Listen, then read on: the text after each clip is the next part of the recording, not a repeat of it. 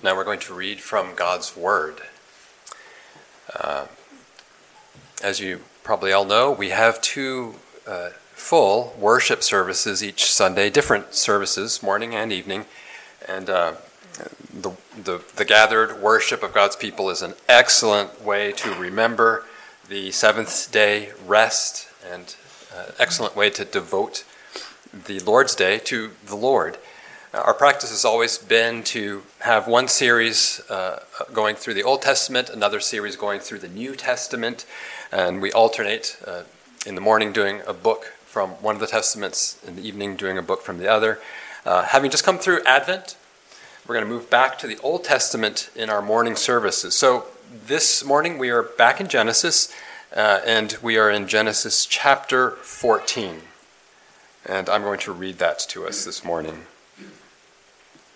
And it came to pass in the days of Amraph- Amraphel, king of Shinar, Arioch, king of Eleazar, Chedorlaomer, king of Elam, and Tidal, king of nations, that they made war with Bera, king of Sodom, Birsha, king of Gomorrah, Shinab, king of Admah, Shemeber, king of Zeboim, and the king of Bela, that is Zoar.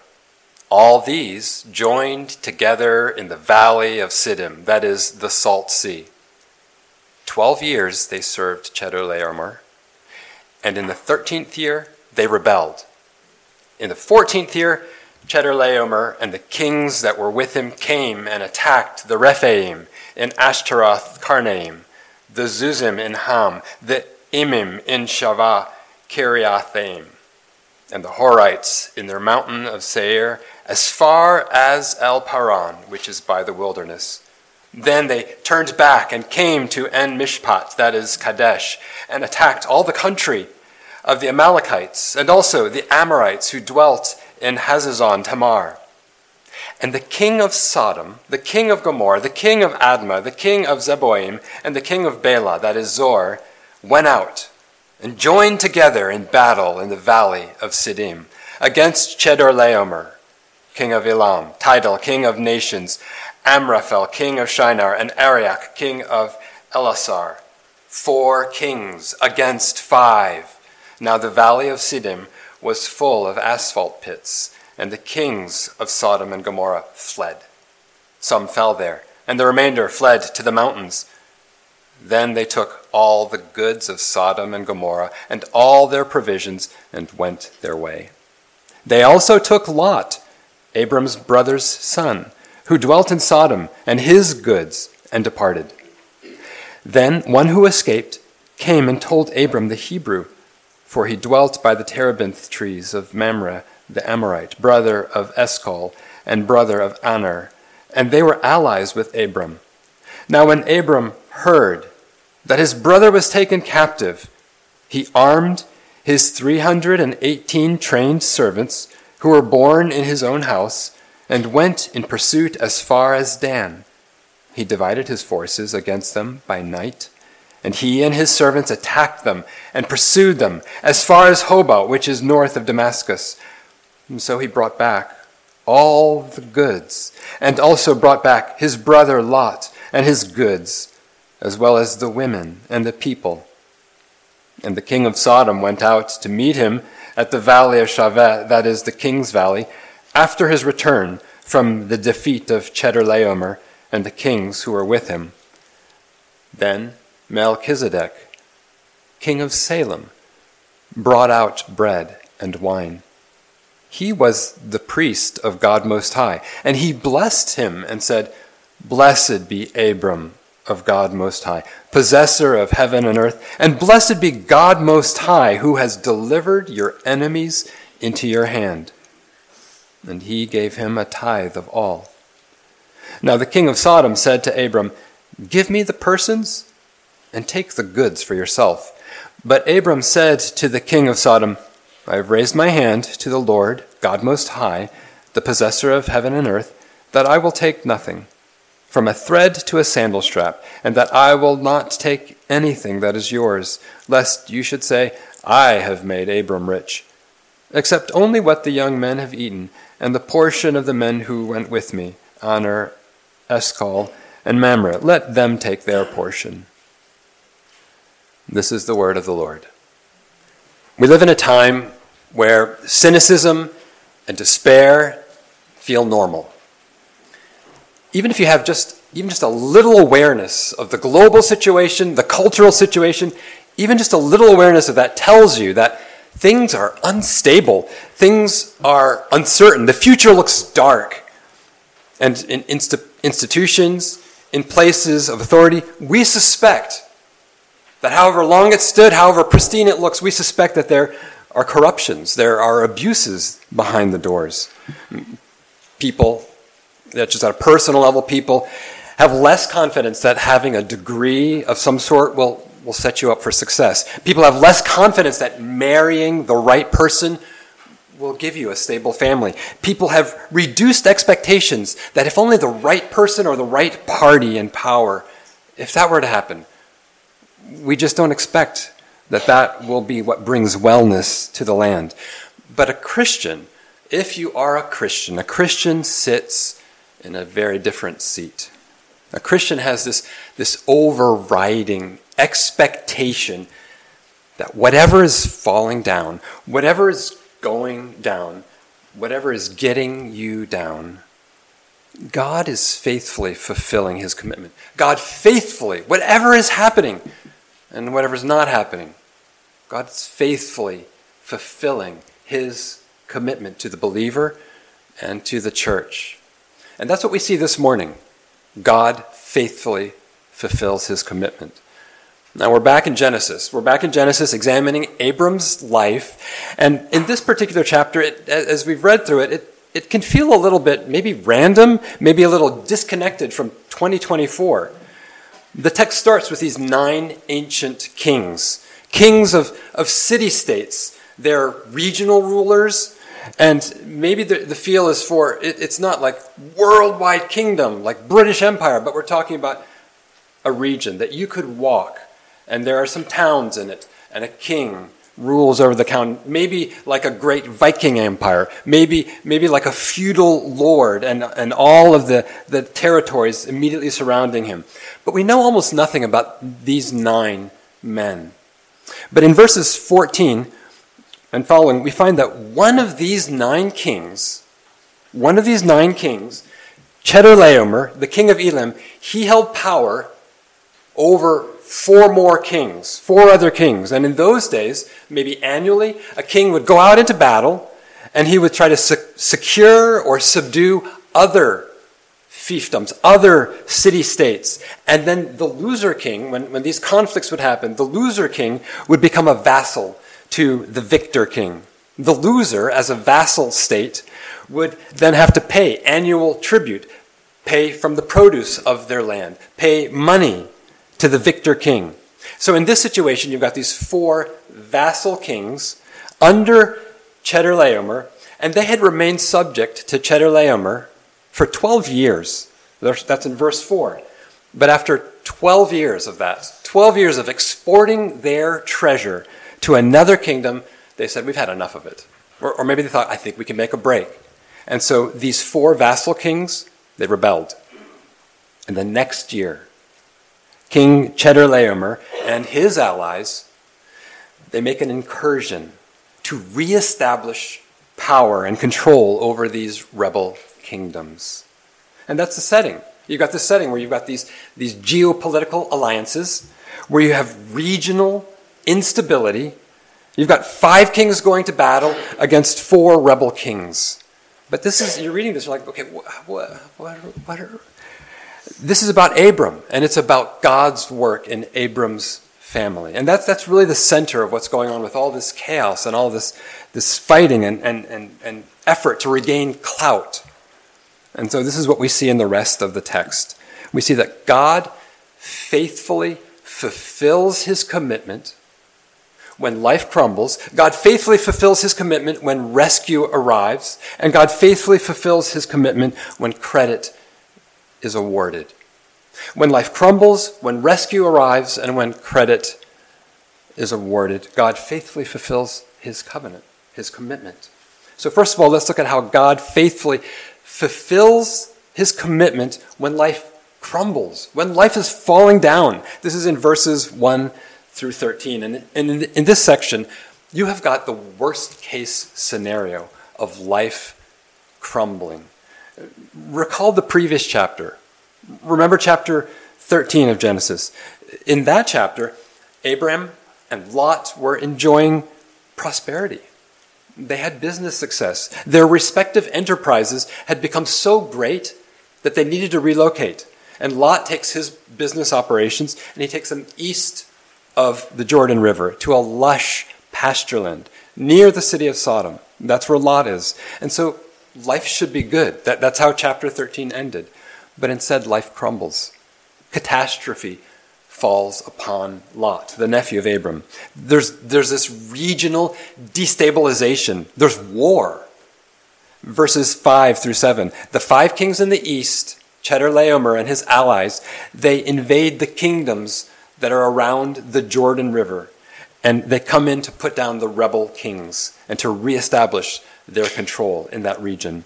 It would have been like trying to do business today in Ukraine. It would be like trying to live today in Taiwan, but you sense this shadow that's hanging over you.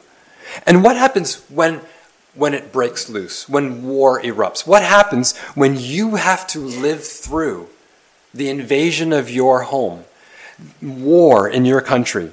What happens? You become collateral damage.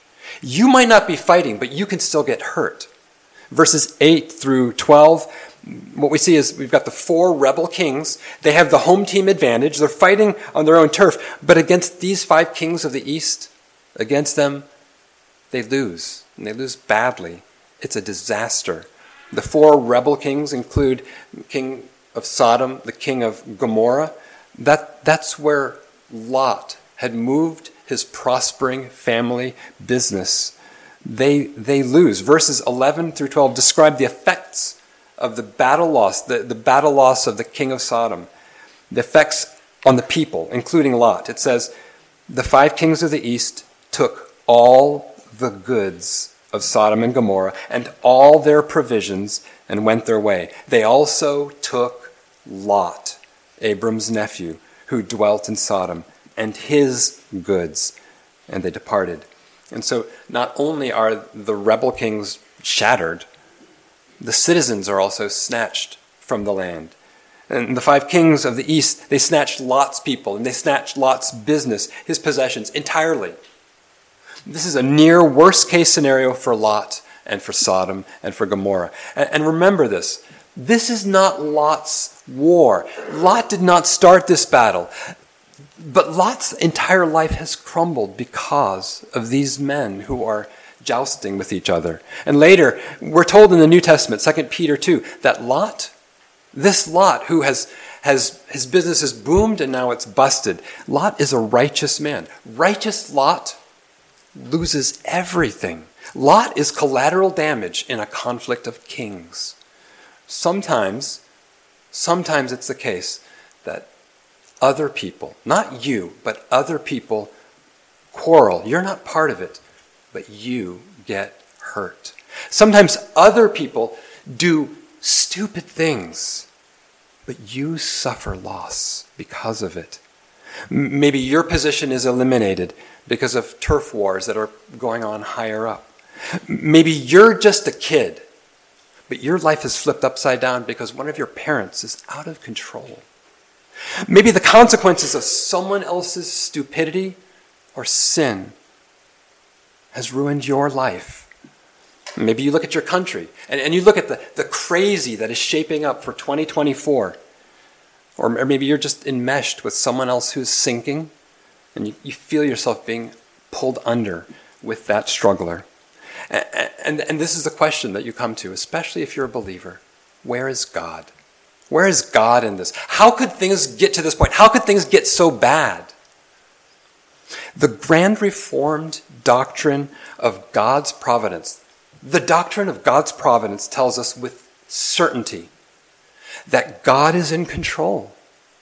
God is in control. Even when the bullets are flying and prisoners have been taken, God is in control. But the scandal, the scandal of the doctrine of God's sovereignty is this it's the question that the child who is being abused asks later God, why didn't you stop the abuse? How could you let this happen? I asked you. God is faithfully fulfilling his commitment when life crumbles. But when life crumbles, all you have is his promise words on a paper. And perhaps that's where some of you are sitting today. Maybe you're being evicted tomorrow. Why didn't God stop it? Maybe you got dumped last month. Why did God even allow that doomed relationship to begin if it was going to end this way? The question, this is the question that you have got to honestly answer before God. Do you believe that God faithfully fulfills his commitment to you, even as your life crumbles? I remember a year in my life where it seemed like everything was simultaneously crumbling and unraveling. In the space of these, something like 12 months, I had a, a, a friend who committed suicide. I had another friend who dropped dead of a brain aneurysm. I had a child begin a chronic medical crisis. There was a terrible car wreck. And, and there was, that's just some of it. And, and all I could think and say it, and pray at that point was, I know, God, I know you are at work. I just don't know what you are working. Now let's move on to verses 14 through 16. And here we see rescue has arrived. Verses 14 through 16, rescue has arrived. Who is it here that rescues Lot? Well, it's Abram. Abram comes in and he's, he's, a, he's the hero. Note this, verse 14. Abram is not one of these kings contending for, for, for empire and for power. Abram doesn't go to war, but Abram does rise to rescue his relative. He's moved with familial compassion, and that's why he's willing to take up arms. It's, it's, it's, it's like the, the sentiment in Romans 10, where, Paul, longing for his fellow Jews and his, his fellow uh, Israelites, longing that they would be saved. He says, My heart's desire, my earnest prayer for my relatives is that they would be saved. And maybe this is, this is you have this kind of compassion for your relatives, your son who, who does not believe, your mother who is unsaved, your brother, your sister who, who up to this point has only rejected the faith. But your, your desire, your burning and, and long lasting prayer is that they would be saved. And so Abram, moved with familial compassion for his relatives, rises up to rescue. And, and what you find is this Abram has he has a trained paramilitary force. He's got 318 fighters just in his own house. They're trained in tactics. They possess weapons. He, he probably has some sort of armory on the property. And, and in verse 15, Abram isn't just like a guy who buys stuff and, and, and stuff, but he employs clever battle tactics. You, you find in verse 15, he has night fighter skills. He makes this, this split force maneuver, and he pursues these five warlords who have swept the land, these winning warlords, he pursues them. And in verse 16, what you see is Abram has total mission success. The rescue operation is a complete success. Every hostage is rescued alive. All of the assets are recovered. The invaders, they had swept down through the region. They had grabbed everyone and everything. But verse 14, Abram pursues, he routes them to the very northernmost border of the promised land, Dan. Now, we like it. We like it when the story gets to this point. The good guys win. Everyone is safe.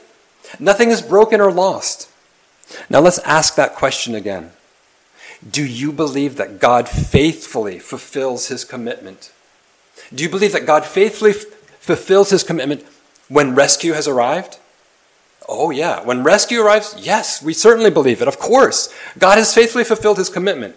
But this is the same God. This is the same God that just three verses back, there was no rescue in sight. Everything and everyone had been flushed down the tubes. Do you believe that God faithfully fulfills his commitment when life crumbles? It's much harder. Much harder, right? It's hard to trust God. It's hard to trust God when the devious person is sitting pretty. Psalm 73 is an excellent extended meditation and prayer and song for those of us who are wrestling with this. It, it's it, Psalm 73 is this extended meditation about you could call it, it it's a, it's about bitter cynicism. So let, us con- let's consider just a little bit uh, some of what Psalm 73 has to say about this situation when life is crumbling and we find it hard to believe that God faithfully fulfills his commitment. In Psalm 73, verses 2 and 3, it speaks to the, it's a warning. There's a danger when life is crumbling for the believer. Psalm 73, verse 2. But as for me, my feet came close to stumbling. My steps had almost slipped, for I was envious of the arrogant, and I saw the prosperity of the wicked. He's warning. There's a warning there. It's a warning that all of us need to be careful about. When life crumbles, beware of becoming bitter. When life is falling apart, beware of becoming cynical. He, he describes it here as stumbling, as slipping in your faith. Are you? Are you slipping? Are you becoming bitter about things? Are you, are you becoming cynical because life is starting to fall apart? Be careful. Here are a few questions you can ask yourself to see well, am I? Life is starting to to, to, to show these, these fracture cracks. Am I starting to become a bitter person, a cynical person?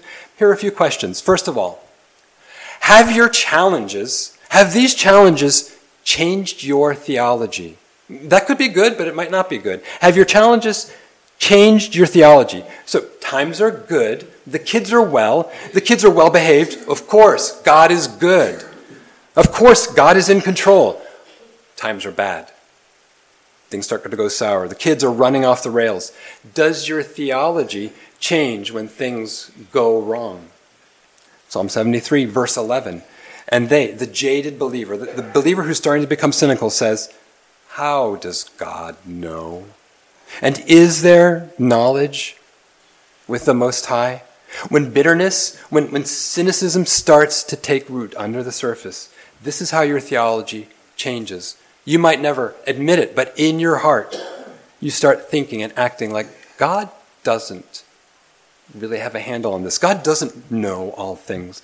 God doesn't care about this, about me. Suffering can sow doubts about God's sovereignty. So, have, have your challenges changed your theology? And secondly, you can ask this Have your challenges changed your devotion? Have your challenges changed your devotion? Psalm 73, verse 13, he says, Surely in vain I have kept my heart pure and washed my hands in innocence.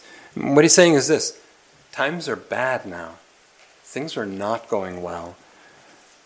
All that dedication to God, that was a waste. It was in vain. Walking in the Word, walking in the ways of God, it's a waste. He's starting to think that way. Have, have your challenges challenged your devotion?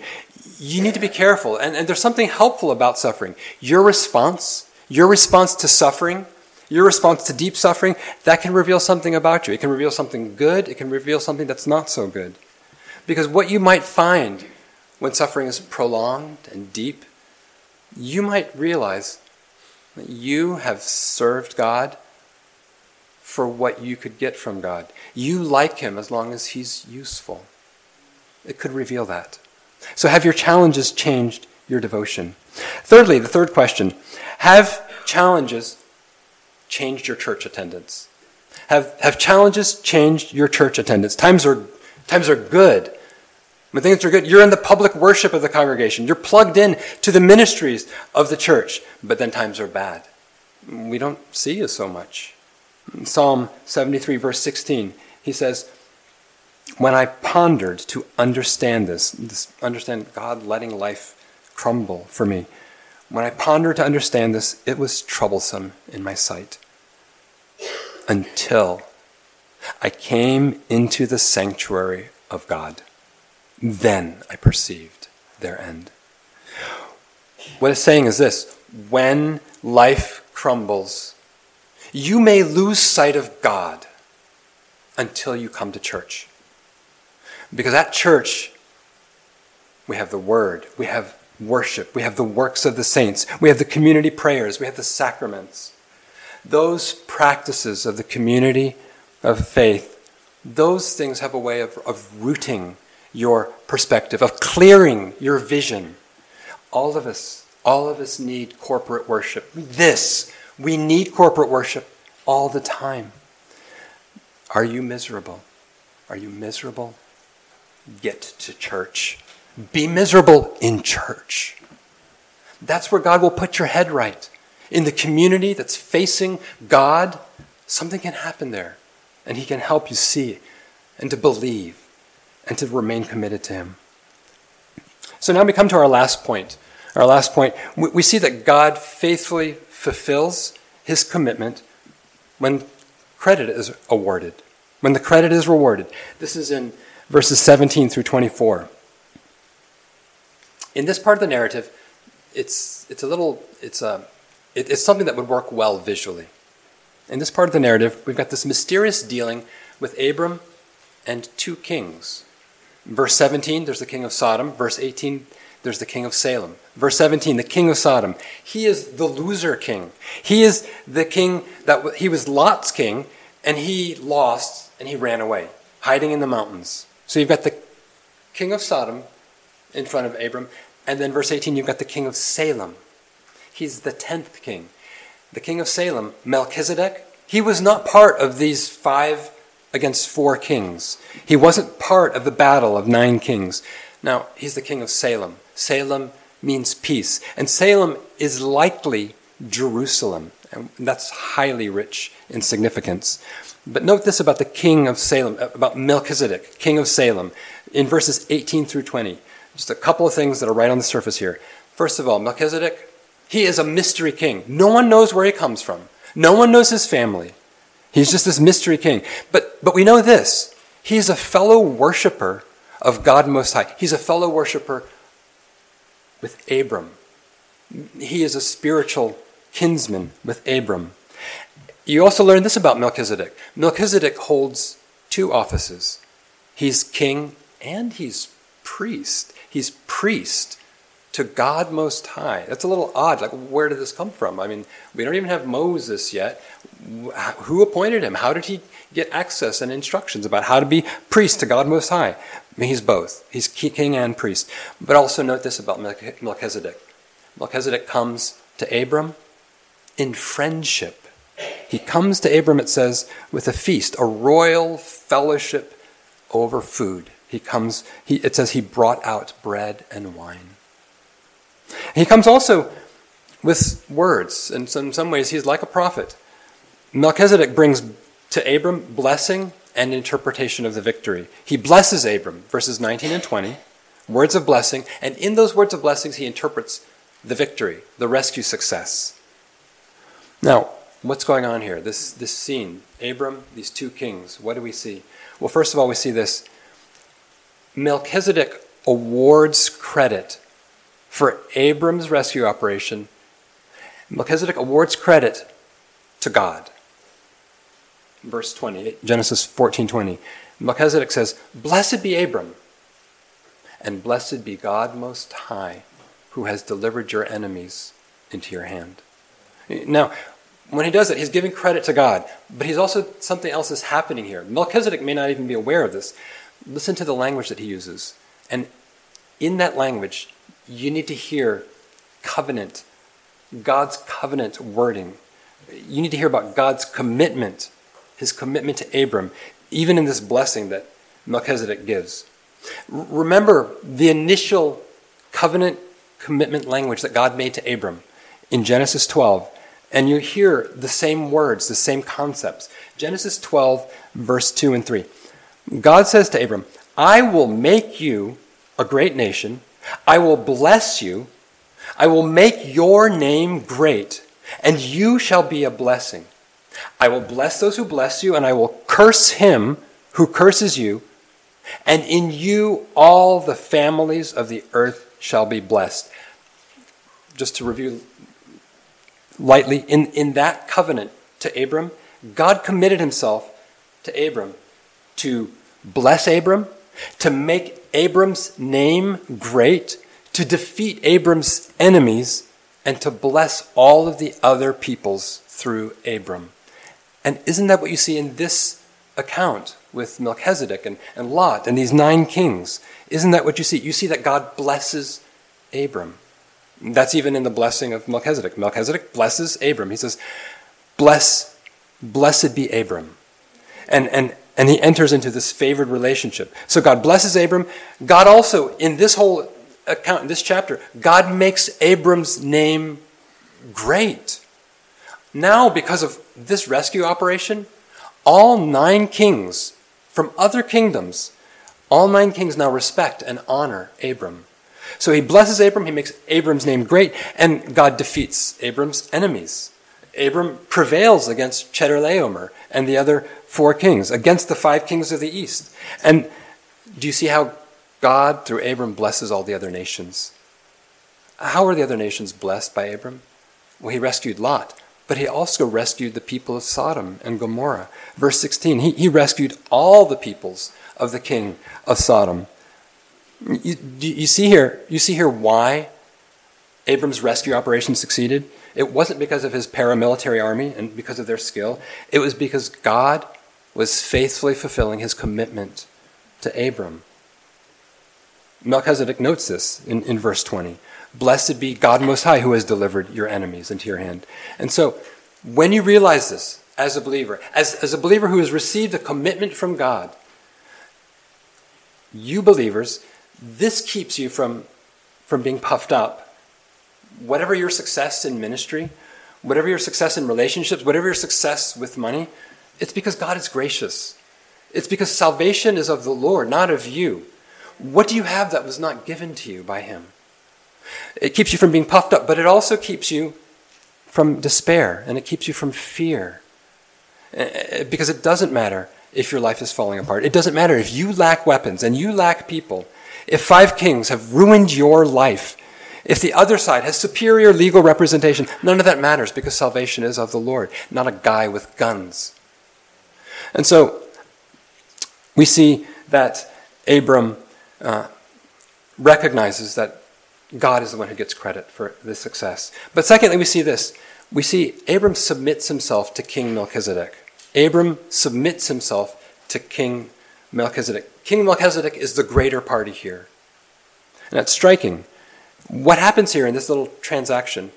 It's almost as if Abram had been one of these, these rebel kings and he had gone to battle and gone to war against Melchizedek and he had lost. He had been defeated by Melchizedek. Because what happens? When you lose, you then become a vassal. You become a tributary. You pay tribute to the victor king. And, and Abram, it says, for whatever reason, he tithed. He paid a tithe to Melchizedek. But he's not a loser. He, he, he hasn't gone to war against Melchizedek and lost. What we find here is that he's gained in Melchizedek, he's gained a friend and he's gained an ally. The credit is assigned. And, and seemingly, Abram has become a vassal to Melchizedek. You, you see that in what happens with the other king, the king of Sodom. The king of Sodom who lost and who had Abram res- rescue and restore all of his stuff. The king of Sodom offers to Abram all the stuff. He says, Just give me the people, you can have all the stuff because you're the victor in this. The loser becomes a vassal. What you see here is this, this, this principle that the greater the greater takes taxes from the lesser. And, and so that's what's going on under the, under the surface with Abram giving the tithe to Melchizedek. Melchizedek is the greater. Now, Abram and his allies drive out the five kings. In order to save his relative, Abram now probably has some new enemies. Those five kings that he grabbed the people back from and grabbed the stuff from, those five kings, they're new enemies, probably, for Abram. But Abram also has a new friend a friend who's greater than him. This friend who comes to, to Abram with a feast. And, and maybe some of the dynamic for Abram and Melchizedek was something like this. There's, there's a somewhat well known um, writer um, and, and author named Jake. Uh, and Jake is this, he's a young man. He writes articles. He's got this little thing going. He's got a few books. He makes these online posts. And Jake, especially when he was younger in his career, Jake had his heroes. Jake had these people that he was emulating. Uh, Jake did not have much influence, but there, there, he did have a hero. He did have heroes. And one of his heroes noticed one of the articles that Jake had written. And his hero, who had books, conferences, hundreds of thousands of subscribers, a world of influence, one of Jake's heroes sent Jake an email and said to Jake, Hey, I, I read your article. It was good. Here's some thoughts I had about it. Uh, good job. Keep it up. And, and between Jake and his hero, a correspondence began, and, and they became friends. And, and Jake and his hero would write, and, and one day, Jake was going to be in town.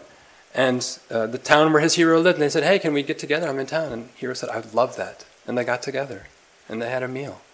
And Jake got to meet his hero and his friend.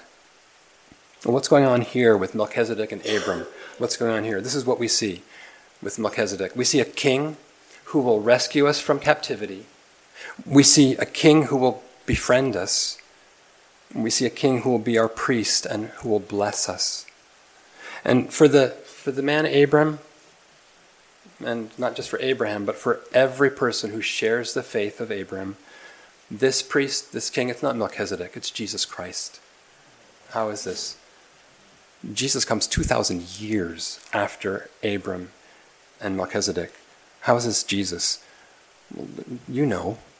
Jesus is the king who rescues us, not from strong kings, but from the supreme prince of darkness. Christ delivered and transferred us from the kingdom of darkness into his kingdom of marvelous light. And, and Jesus is the king who is also a priest who blesses us. And, and if you read Psalm 110, like we just sang, and you read Hebrews chapter 5 and chapter 6 and Hebrews chapter 7, Jesus Christ is this king of Salem, Melchizedek, and the priest of God Most High, who is a priest forever of the order of Melchizedek. It's Jesus. And Jesus is not only the priest who's a king, not only the king who rescues us, Jesus is the greater king who comes to us and he befriends us. Melchizedek offered to Abram a friendship with a feast of bread and wine. Jesus offers us friendship not only with bread and wine, but with the sacrifice of his blood and his body. It's a costly friendship, it's a, it's a kinship. When Jesus heard about our fall into captivity, his heart was moved for us. He did not remain in the ease and the safety of heaven. He rose up to rescue those whom he loved. Now, do you know what that means? For Abram, in his lifetime on earth, Abram only saw fragments, parts, little slices of God fulfilling his promises. And that was enough for him. It was not until the fullness of time that God faithfully and fully fulfilled his commitment. After Abram died, thousands of years later, Christ, our Melchizedek, came. And the fulfillment, the fulfillment was greater than Abram dreamed. It wasn't just a son, it was God's son. It wasn't just land in the Middle East, it was heaven and a place that's been prepared forever. It wasn't just the plunder of ancient vassal kings, but it was eternal life, an inheritance incorruptible and imperishable, which cannot be stolen. It was not just rescue of a nephew, but it was the salvation of the nations of the earth. And if you really get this, it affects your waiting, it affects your worrying, it affects your warring, and it affects your winning. It changes your waiting. It, cha- it affects your waiting. When you're just waiting, when is God going to show up? Because you recall that when life is crumbling and you don't see rescue anywhere on the horizon, you can wait. And you can wait, but without cynicism. You don't despair. Because in the fullness of time, God sent our rescuer, Jesus. It also changes your worrying. You remember, you're convinced that God faithfully fulfilled his promise to Abram that God is the same God yesterday, today, and forever. God will faithfully fulfill his promise to you to work good and not evil. It also changes your, your warring, what you go to battle for over. Abram had sent out to rescue his lost loved one. And in doing that, in, in rescuing Lot, Abram also, in grace, rescued the wicked people of Sodom. And so here's how it changes your warring. Are you, are you reaching those who are lost and captive? Or do you remain sitting under your shady tree? Are you relieving suffering? Are, are you addressing oppression and captivity? Are you working for the return of goods that were taken away? It changes your warring. Finally, it changes your winning. It changes your winning. Who gets the credit? In life's little successes and in life's great successes, who's really the great one who deserves the tenth of all that you have? And who's really the real hero of the story? For the believer? For you? Jesus is always the hero. And who's your friend? Who's your friend, believer? Jesus is your friend. Let's pray.